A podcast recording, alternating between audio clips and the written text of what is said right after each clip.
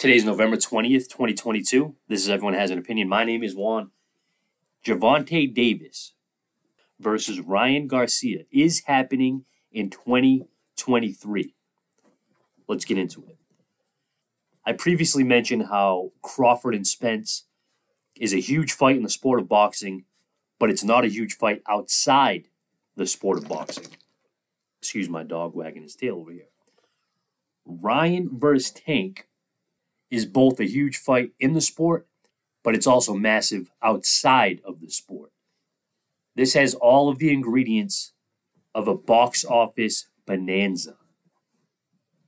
These two guys have huge fan bases and each bring in unique audiences as well. Ryan has built an impressive social media following. His eye catching training videos seem to always go viral.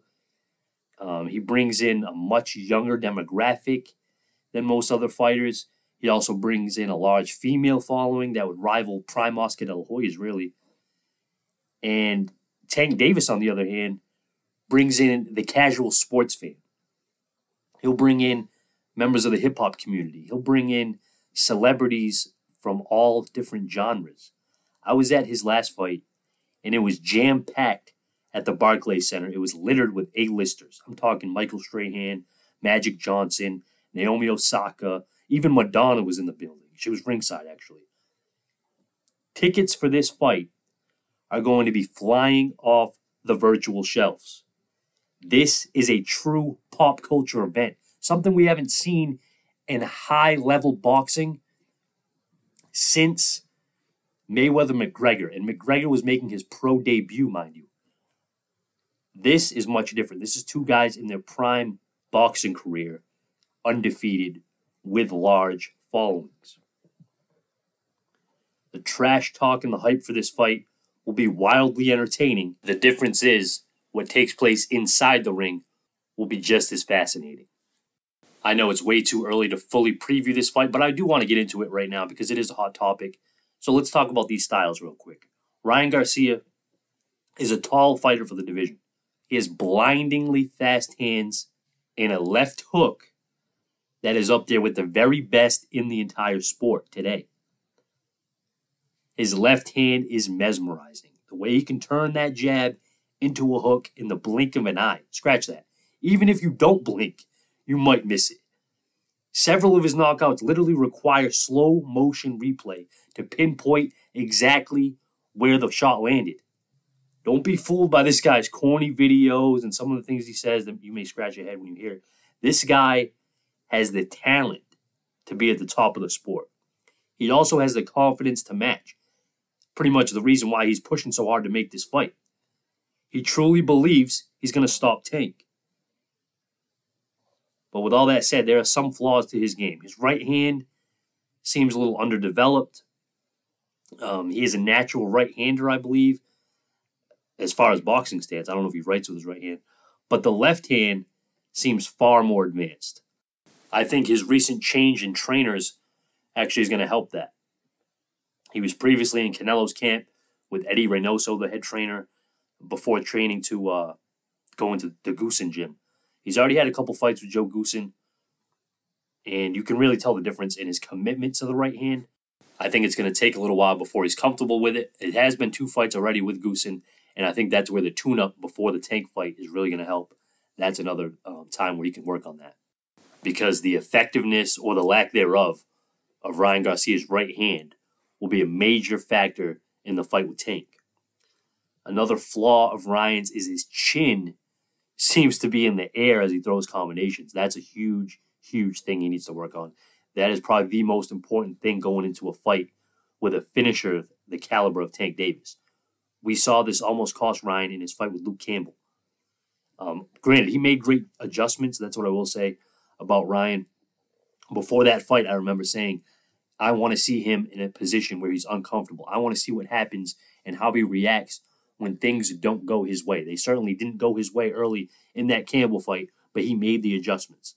So that is something that comes with experience. He has to go through these things to, to make it to the top if he ever is going to.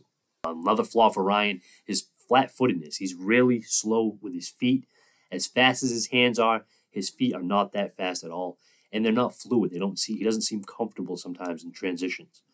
So that can work in his favor when he's throwing power on his shots. So he has his feet planted at all times, kind of like Danny Garcia, another guy with a great left hook. They do keep their feet planted, but it can be detrimental if he's in there with someone that can move on their toes extremely well.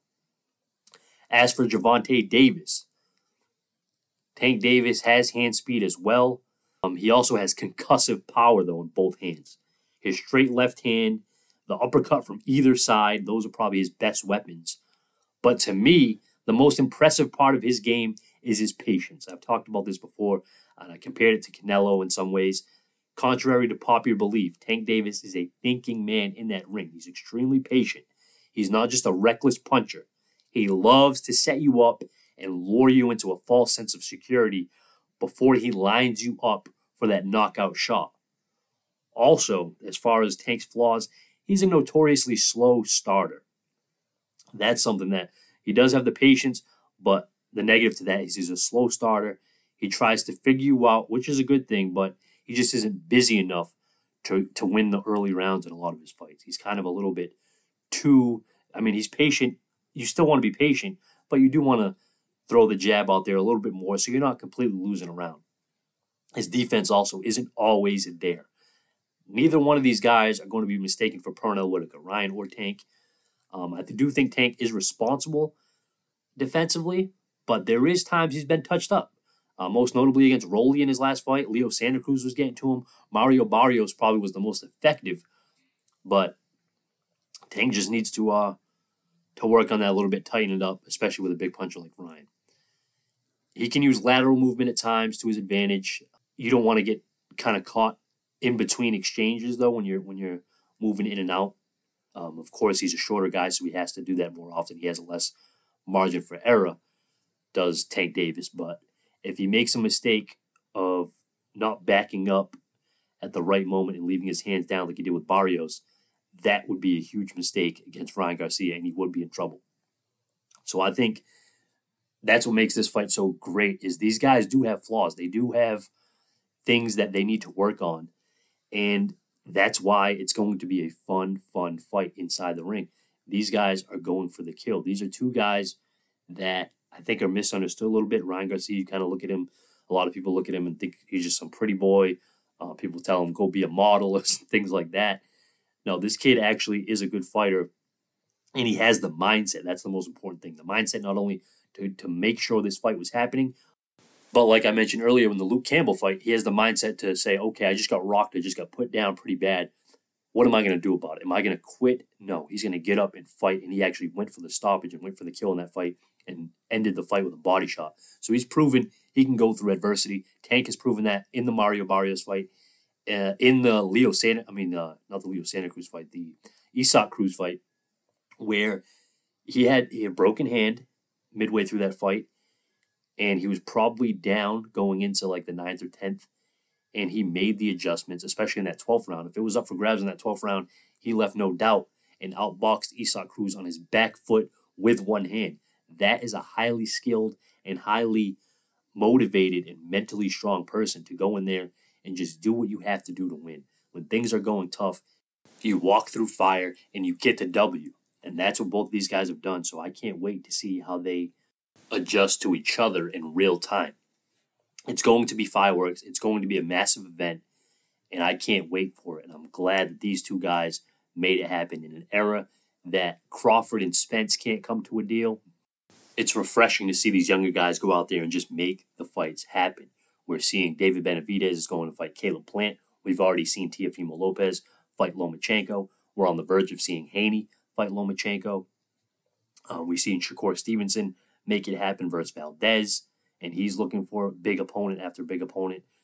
We see these guys, Brandon Figueroa and Stephen Fulton, making it happen. Like these guys are going out of their way to deliver fights. We're a few weeks away from seeing Michel Rivera versus Frank Martin, two undefeated 135 pound contenders that are both extremely promising, but they need that signature win. And what better way to match up against each other and fight each other and the winner will have that cemented win on their resume to catapult them into bigger and better things. It's amazing that we're getting these fights now, and they're all getting announced pretty much consecutively. It's boxing is a roller coaster. We were down when the Crawford and Spence news broke that the fight wasn't going to take place, and now it's like a roller coaster. If you've ever been on one, you know usually they start really slowly rising to the top, and that's where boxing's heading right now. We're going to end the year with some good stuff, but this announcement, really to cap off the year, is something that gives us hope for the following year. And there's nothing better than hope in the sport of boxing because you have things lined up and you can't wait to how are they going to match up? What's going to happen? We're actually going to find out. There is a little um, speed bump on the way. Both guys are taking fights in the meantime. It was announced there were going to be tune ups, but Tank Davis's fight is no tune up. He is fighting Hector Luis Garcia on January 7th before he fights Ryan Garcia. And that is a tough, tough matchup. I like Hector Luis Garcia. He is a guy that has been playing spoiler all too well. Destroyed Chris Colbert, derailing the hype train for that guy who was lining up to fight Shakur Stevenson. That didn't take place because Luis Garcia came in and walked through Colbert, dropped him, hurt him, beat him up badly. He's a left hander with power. He's unbeaten. He is a tough competitor. He knows what it takes. He is not a type of guy that Tank is just going to walk through. It's going to be tough. I do favor Tank, of course, but it's going to be a fun one. Ryan Garcia's opponent has not been named yet, but he stated he is fighting in January as well, and then they look to meet up in April. But to end the year, to get all this good news, and we have a run of, I believe, four weeks in a row with some some real quality fights starting next weekend, the 26th. We have Regis Prograis against Jose Zepeda. This is for the vacant WBC 140 pound title that Josh Taylor relinquished. This is a fun one. Regis Prograis is one of the best fighters on the planet. I think the fact that he has been under the radar for the past few years is making people forget about how great he really is. This is a guy who went to war with Josh Taylor, lost a majority decision. It was very close. Could have went either way. I thought Josh Taylor won it, but it was a close and really competitive fight. Since then, he's had three fights, three knockouts. None of them have gone longer than six rounds, but none of them have been against a real, real quality opponent. I think that is why people kind of forget the level of Regis Prograis. Only one loss, and that's to Josh Taylor. He's a vicious knockout puncher he comes to take your head off, but he's also highly skilled, does pretty much everything well. He's a southpaw. He's a tough guy to deal with. And I think he's going to prove that against Zepeda. Zepeda's a warrior. Zepeda is a veteran of the sport, 36 victories, only two losses, 28 knockouts. His only losses are to Jose Ramirez, which was a really close, close fight that could have went either way, and Terry Flanagan early second round, like fluke type of victory. That's it. Zepeda has been on fire. He's got wins over Pedraza. He's got wins over Baranchyk. That Baranchyk fight, fight of the year 2020 for my money. If you haven't seen that fight, go watch Ivan Baranchyk versus Jose Zepeda. Simply cannot miss type of fight. Instant classic. Both guys were knocked down multiple times. Definitely check that one out. Against Regis Prograis, I think he does have a chance. He is a boxer puncher. He can brawl with you. He's also a southpaw.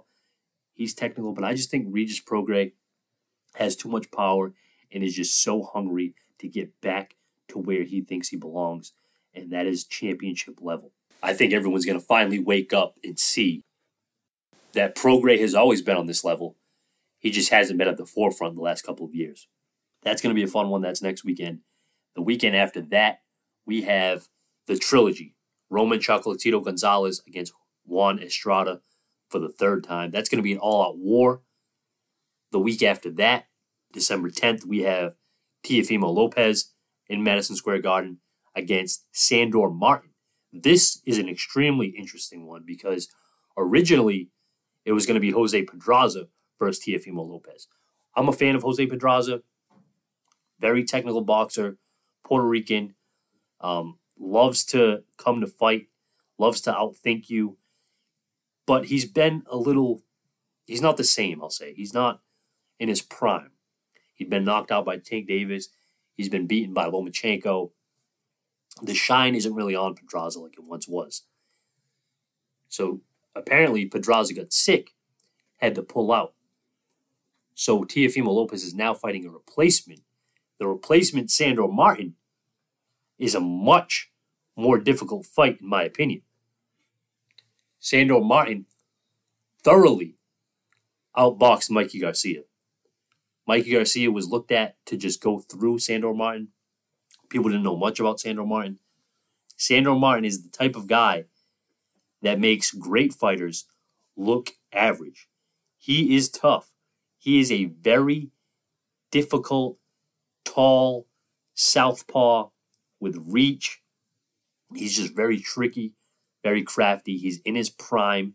People don't know too much about the guy, but listen, he really outclassed Mikey Garcia. He's the definition of a trap fight. Teofimo Lopez has to be on his A game if he's going to win this one. This is a really tough matchup, way tougher than the original opponent. Less known, but more difficult. That's a sport of boxing for you. That card is really interesting as well because it has Xander Martin. I mean, uh, Xander Martin. It has Xander Zayas on the card. It'll have Keyshawn Davis on the card. It'll have Jared Anderson on the card. So they're really loading up that top rank card at the end of the year. And then the following week and December 17th, you have the matchup that I mentioned earlier Michel Rivera versus Frank Martin, two undefeated 135 pounders looking to make a statement. So the end of the year is going to be fun. But with the news that we've heard recently, the Caleb Plant versus Benavidez fight, the Ryan Garcia and Tank Davis deal, the talks of Vergil Ortiz versus Stanionis, the potential Keith Thurman versus Errol Spence fight. The future is bright. Hope you guys enjoy the fights. Thank you guys for tuning in. Give me that five star review. Tell a friend to tell a friend. I appreciate it. I'm out.